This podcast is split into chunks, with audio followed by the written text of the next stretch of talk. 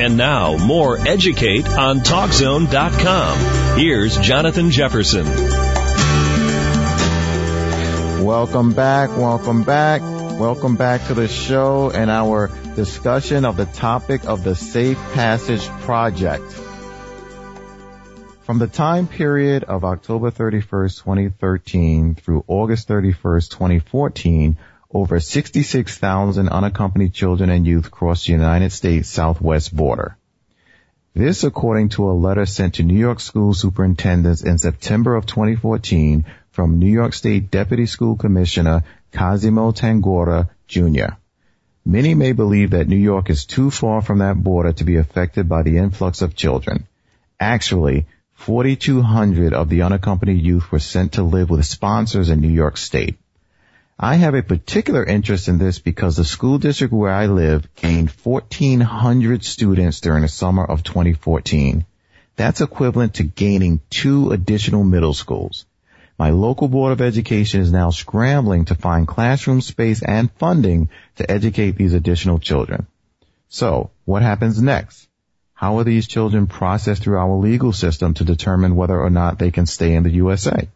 My next guest may shed some light on these important questions. Claire Thomas is a staff attorney with the Safe Passage Project and adjunct professor at New York Law School. Before joining the Safe Passage Project team in 2014, she advocated for the rights of African and Caribbean immigrants as a legal intern, then staff attorney at the African Services Committee, a Harlem nonprofit that assists persons living with HIV AIDS. She is a member of the Immigration and Nationality Law Committee of the Association of the Bar of the City of New York, as well as chair of the Youth and Children Subcommittee. She is also an adjunct member of the association's African Affairs Committee and co-chair of its Gender Subcommittee. She has contributed articles on women's rights to perspectives on global issues and to Women for Women International's Critical Half Journal. Claire, welcome to the show. Great. Thank you so much for having me. It's a delight to be here. Great. I appreciate your time.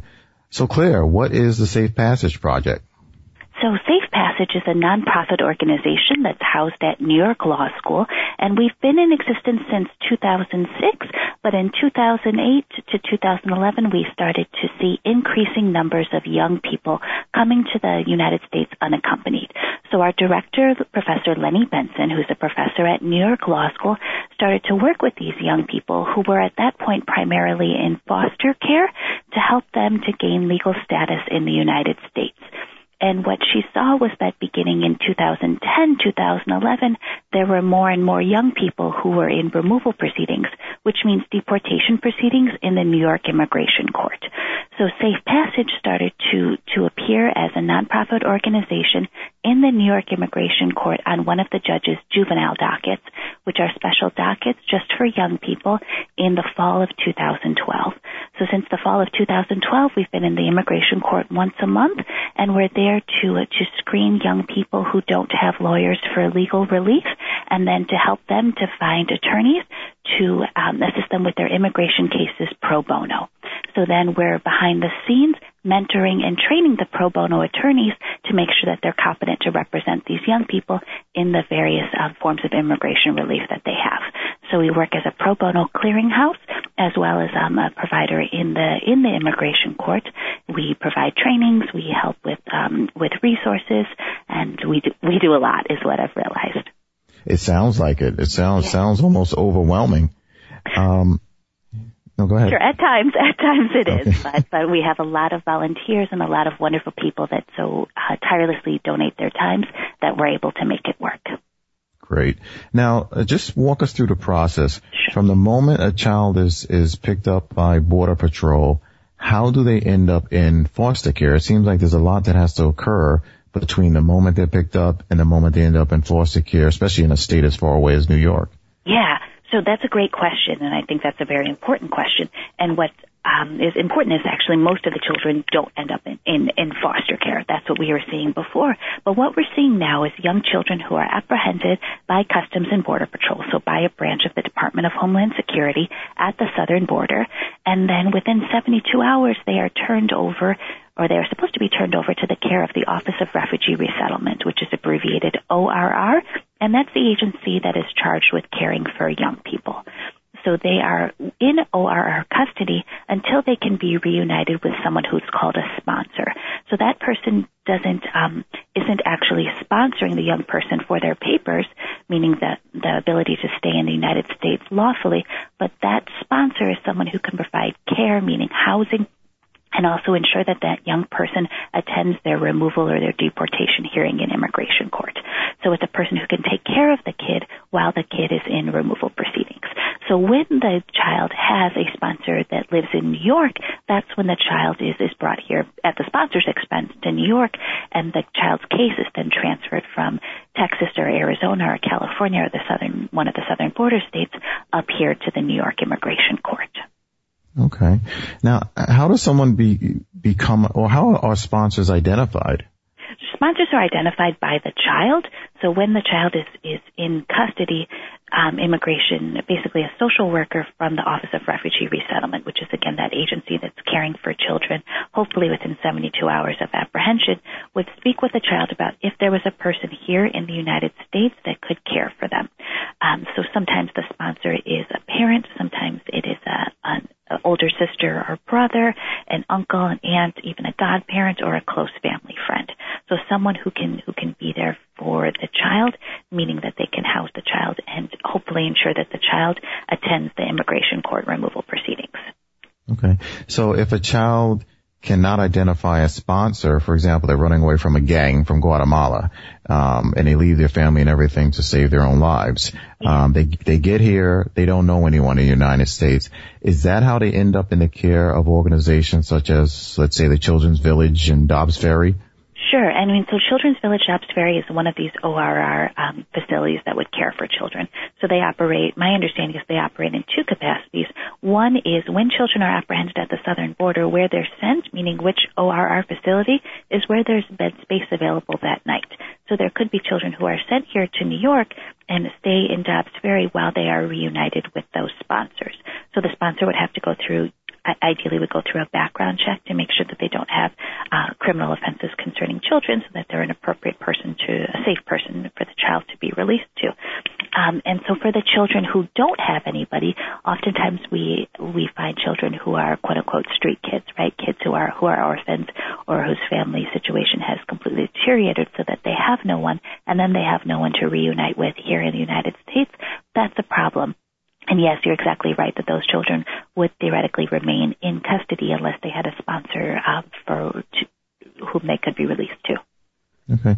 Now, are there certain circumstances where a court will say, you know what, this this youngster is going to be given an extension of stay in the United States, or you know, eh, eh, or this youngster must go back immediately. I mean, what what happens in a court? I mean, this is so foreign to a lot of Americans, as strange yeah. as that may sound. yeah, no, no, no. I think it's I think it is, and uh, yeah, no, I think you're exactly right. It is any kind of court proceeding, unless you're you're used to it, is just foreign. And immigration court doesn't show up so often on TV, right? We're not used to seeing mm-hmm. it on Law and Order or anything, so it is a bit different. But what happens is um, anyone in immigration court in these removal proceedings would have an initial what's called a master calendar hearing. And that means there's a lot of people in the courtroom and people are called up one by one to speak in front of the judge. So in immigration there's no appointed counsel um, meaning you have the right to a lawyer at your own expense. But if you can't afford a lawyer or if you don't have the good fortune of, of connecting with a, an organization to provide you with counsel for free, then you're on your own in immigration court. And that's where organizations like Safe Passage and other organizations came in when we realized that children were standing alone in immigration court. So at that first hearing, the judge would ask the young person his name, if that person who was the adult next to him, if, if he brought an adult with him, where is the person that is his sponsor, if the person sitting next to him was not his sponsor, is he in school and confirm the address where he's living. And then the judge would ask him what how he would like to proceed. So for a lot of young people what they're saying saying is they would like more time to find a lawyer. And so the judges have been amenable to that. Um, we've been seeing, you know, since August, or since um, these cases were expedited in the in the New York uh, Immigration Court, of having more time to to find an attorney, because most of the immigration relief that these young people are seeking actually doesn't happen before the immigration judge. It happens at the asylum office, or it happens in conjunction with the family court with the benefit side of immigration, which is called the United States Citizenship and Immigration Service. So what the judge is doing is giving the young people more time to be able to obtain immigration relief, essentially. And, and for the kids, that's not at court, that's with different agencies of immigration. Okay. Now, are the courts, um, addressing these kids in their native language, primarily Spanish, I'm, i would assume? Primarily Spanish, but we're seeing more and more young people who are um, from Mayan indigenous groups who are speaking Quiche or Quechua, or young people from from Ecuador actually that are Quechua speakers, and so the court is is struggling to to find interpreters in those languages as well. Um, so yes, the court will provide always Spanish interpretation, but for young people who speak Quiche, or there's even languages such as Mam where there's not a lot of speakers of that language, the court is trying and, and usually is able to at least find um, telephonic interpretation for those languages. Uh, actually, I'm just taken aback now because um, some of these places we go to as um, tourists, and when you mention Ecuador, that's one of the most beautiful places on the planet. I mean, you have the Galapagos Islands. You, you know, you, you think who would run away from this?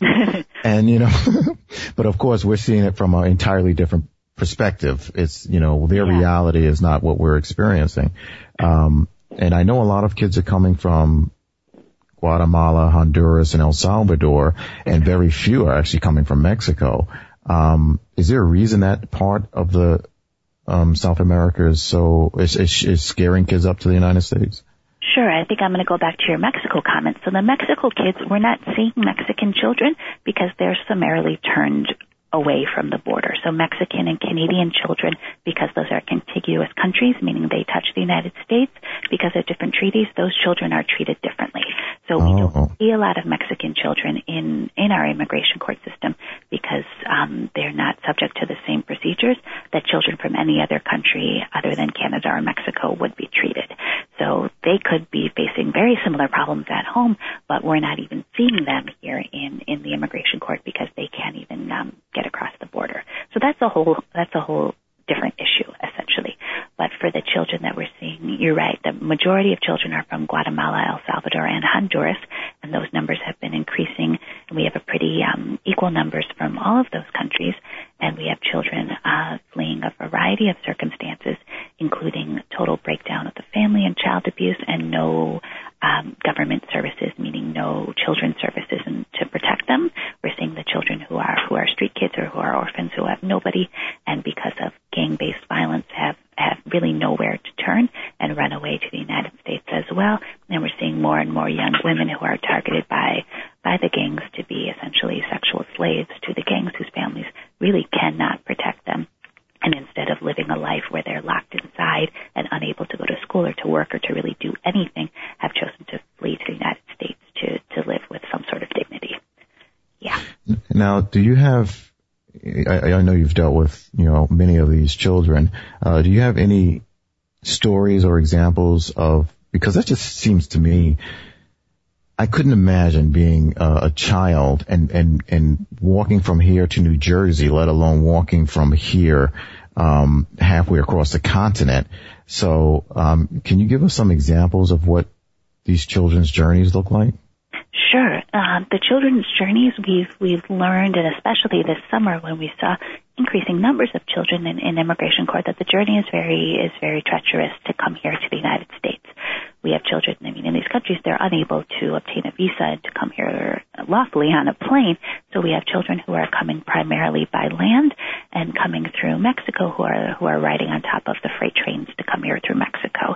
And those trains are, um, are also drug cartels that have criminals of all sorts on top of them. And we're seeing more and more young women and boys as well telling us not only were they raped and sexually assaulted, but how many times they were coming here to the United States uh, young people who were kidnapped along the way and held for ransom in Mexico. Um, all kinds of, of, of horror stories. Um, just truly, truly awful things that, that happened to them along the way. Yeah. So yeah, so we're seeing that, and um, the, as the children, I mean, it's not uncommon for me to hear 10 and 11 year olds telling me truly, truly horrible things that happened to them along the way, where they don't even really have the words yet to express what happened to them.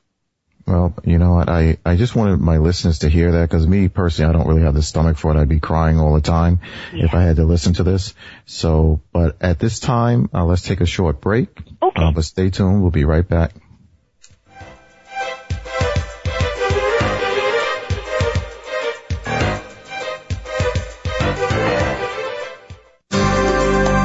You're listening to Educate on TalkZone.com. Back to Jonathan Jefferson. Welcome back. Welcome back.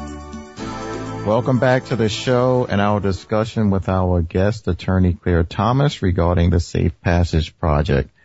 Um, Claire, exactly where are the volunteer attorneys found? Sure. Our volunteer attorneys are attorneys from over uh, New York, New Jersey, and Connecticut who uh, uh, come from all different practice areas of law who basically wanted to, to give back and wanted to, to help young people in some way or another. So some are, are our friends and, and family members who we've recruited who have then talked to, to their friends and the circle continues. People that have heard our director, Professor Lenni Benson, speak at continuing legal education events or some people who were her former students as well. We have a strong um, alumni base here at New York Law School who participate. But really, it's, it's attorneys from all different practice areas all over New York and New Jersey and Connecticut as well. Now, of those attorneys, how many of them are, or do you see a higher percentage of the bilingual attorneys volunteering or all attorneys, uh, volunteering from all backgrounds? Sure. Um, not all of the attorneys are bilingual in Spanish um, or of the indigenous languages that these children are speaking. A lot speak other languages, that, you know, as well.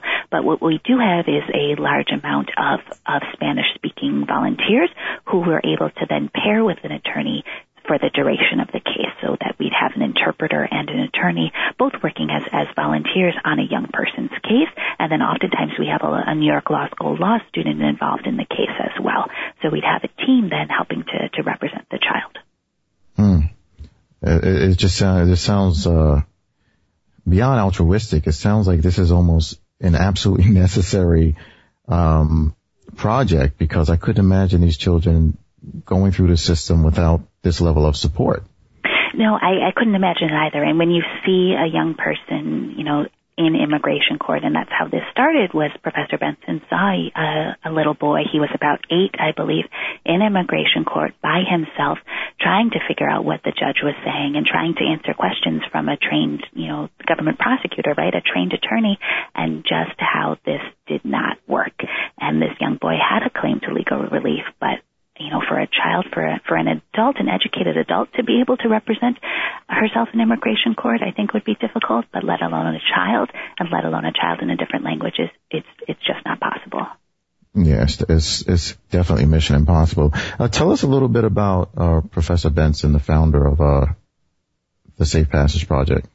Sure. So Lenni is is our is our founder, right? She's been a law professor here at New York Law School for 20 years, and then she started. She founded Safe Passage in about 2006, and then it got uh, it increased in 2008, and then 2010, 2011 is when the idea to come to immigration court actually actually happened. So Lenni is a professor here at New York Law School, and she's not a clinical professor. She's a professor and teaches, you know, administrative law, civil procedure, immigration law, and then she and I co-teach a project-based learning class, which is our Safe Passage class. So we have about 13 uh, upper-level law students who work with us throughout the year on assisting with these cases as well.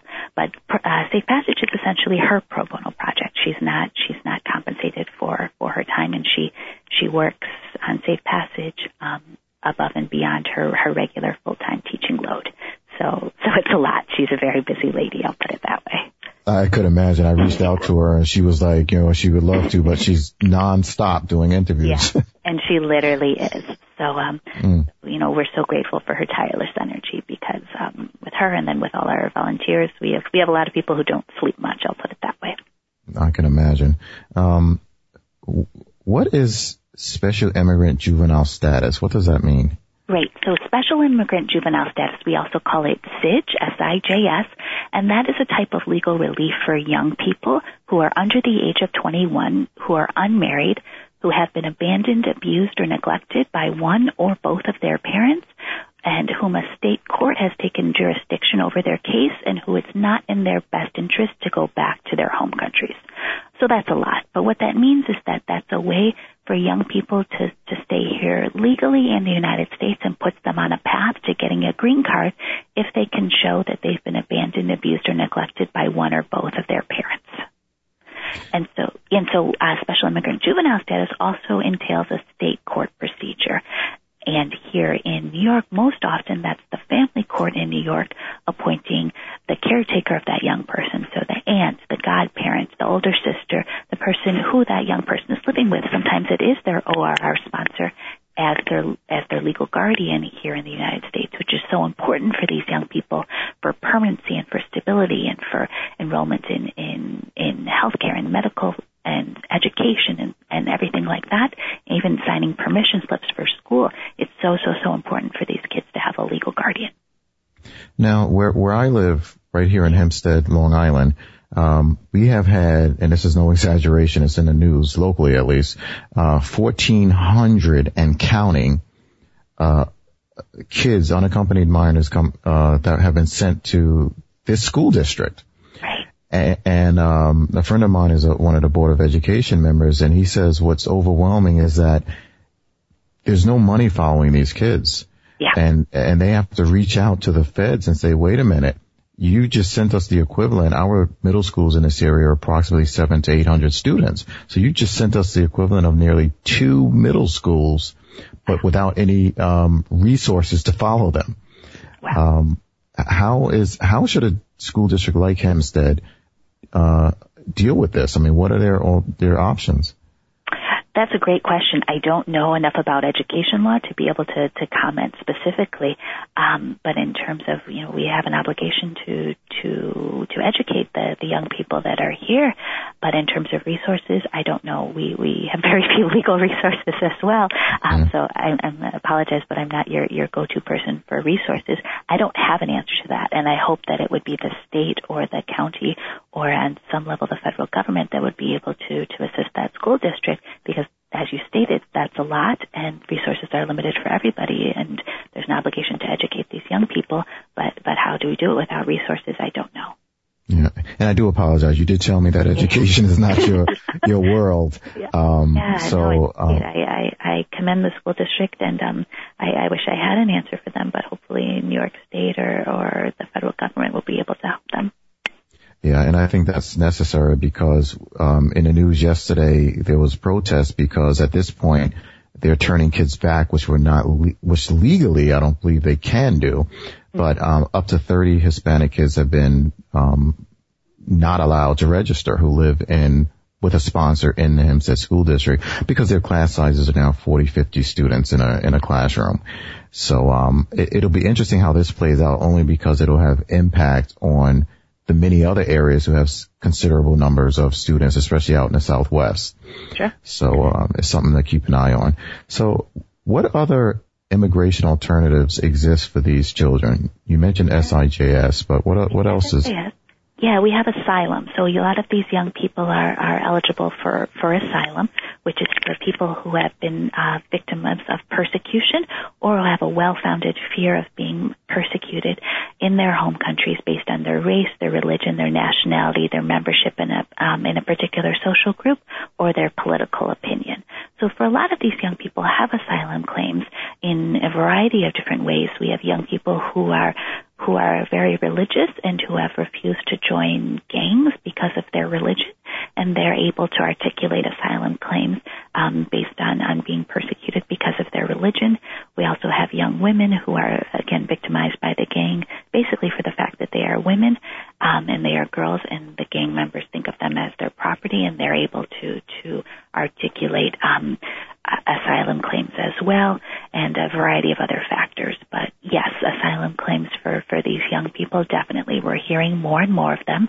We also see young people who are victims of human trafficking and there's um, a form of immigration relief called T non-immigrant status. Most people call it a T visa, and that's for for people who are victims of human trafficking. And then for for young people, really for anyone who's a victim of, of a serious crime here in the United States, there's something called U non-immigrant status, which is a U visa, and we have young people who are eligible for those as well. And then it's happened twice this summer since these these surge of priority dockets started, where young people have come in removal proceedings who have actually had a claim to U.S. citizenship. So as crazy as that sounds, you can actually be a citizen of this country and not necessarily know it because you're four and there are a variety of other factors. So we do have young people who turn out to be U.S. citizens as well, um, which is which is quite interesting when they're in removal proceedings. It could very well be they didn't know they were born here. Yeah, not necessarily that they didn't know they were born here, but um, our citizenship laws are, are complicated, and depending on where mom and dad were born and, and that relationship and some other factors, yes, you know, this sounds crazy as it's coming out of my mouth, but you could be a U.S. citizen and not know it. It depends on on who your family was and where they were born, and so it's it's not uncommon for that to happen.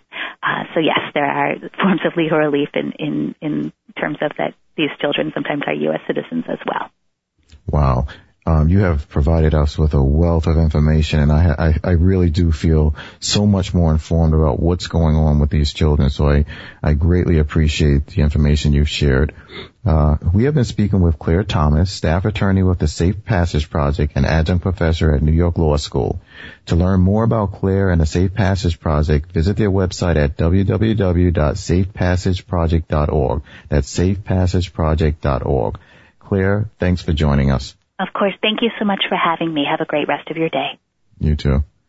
That's all the time we have for today. Thank you for listening to Educate with Dr. Jefferson. Tune in next week as we continue to tackle the truth behind schoolhouse doors.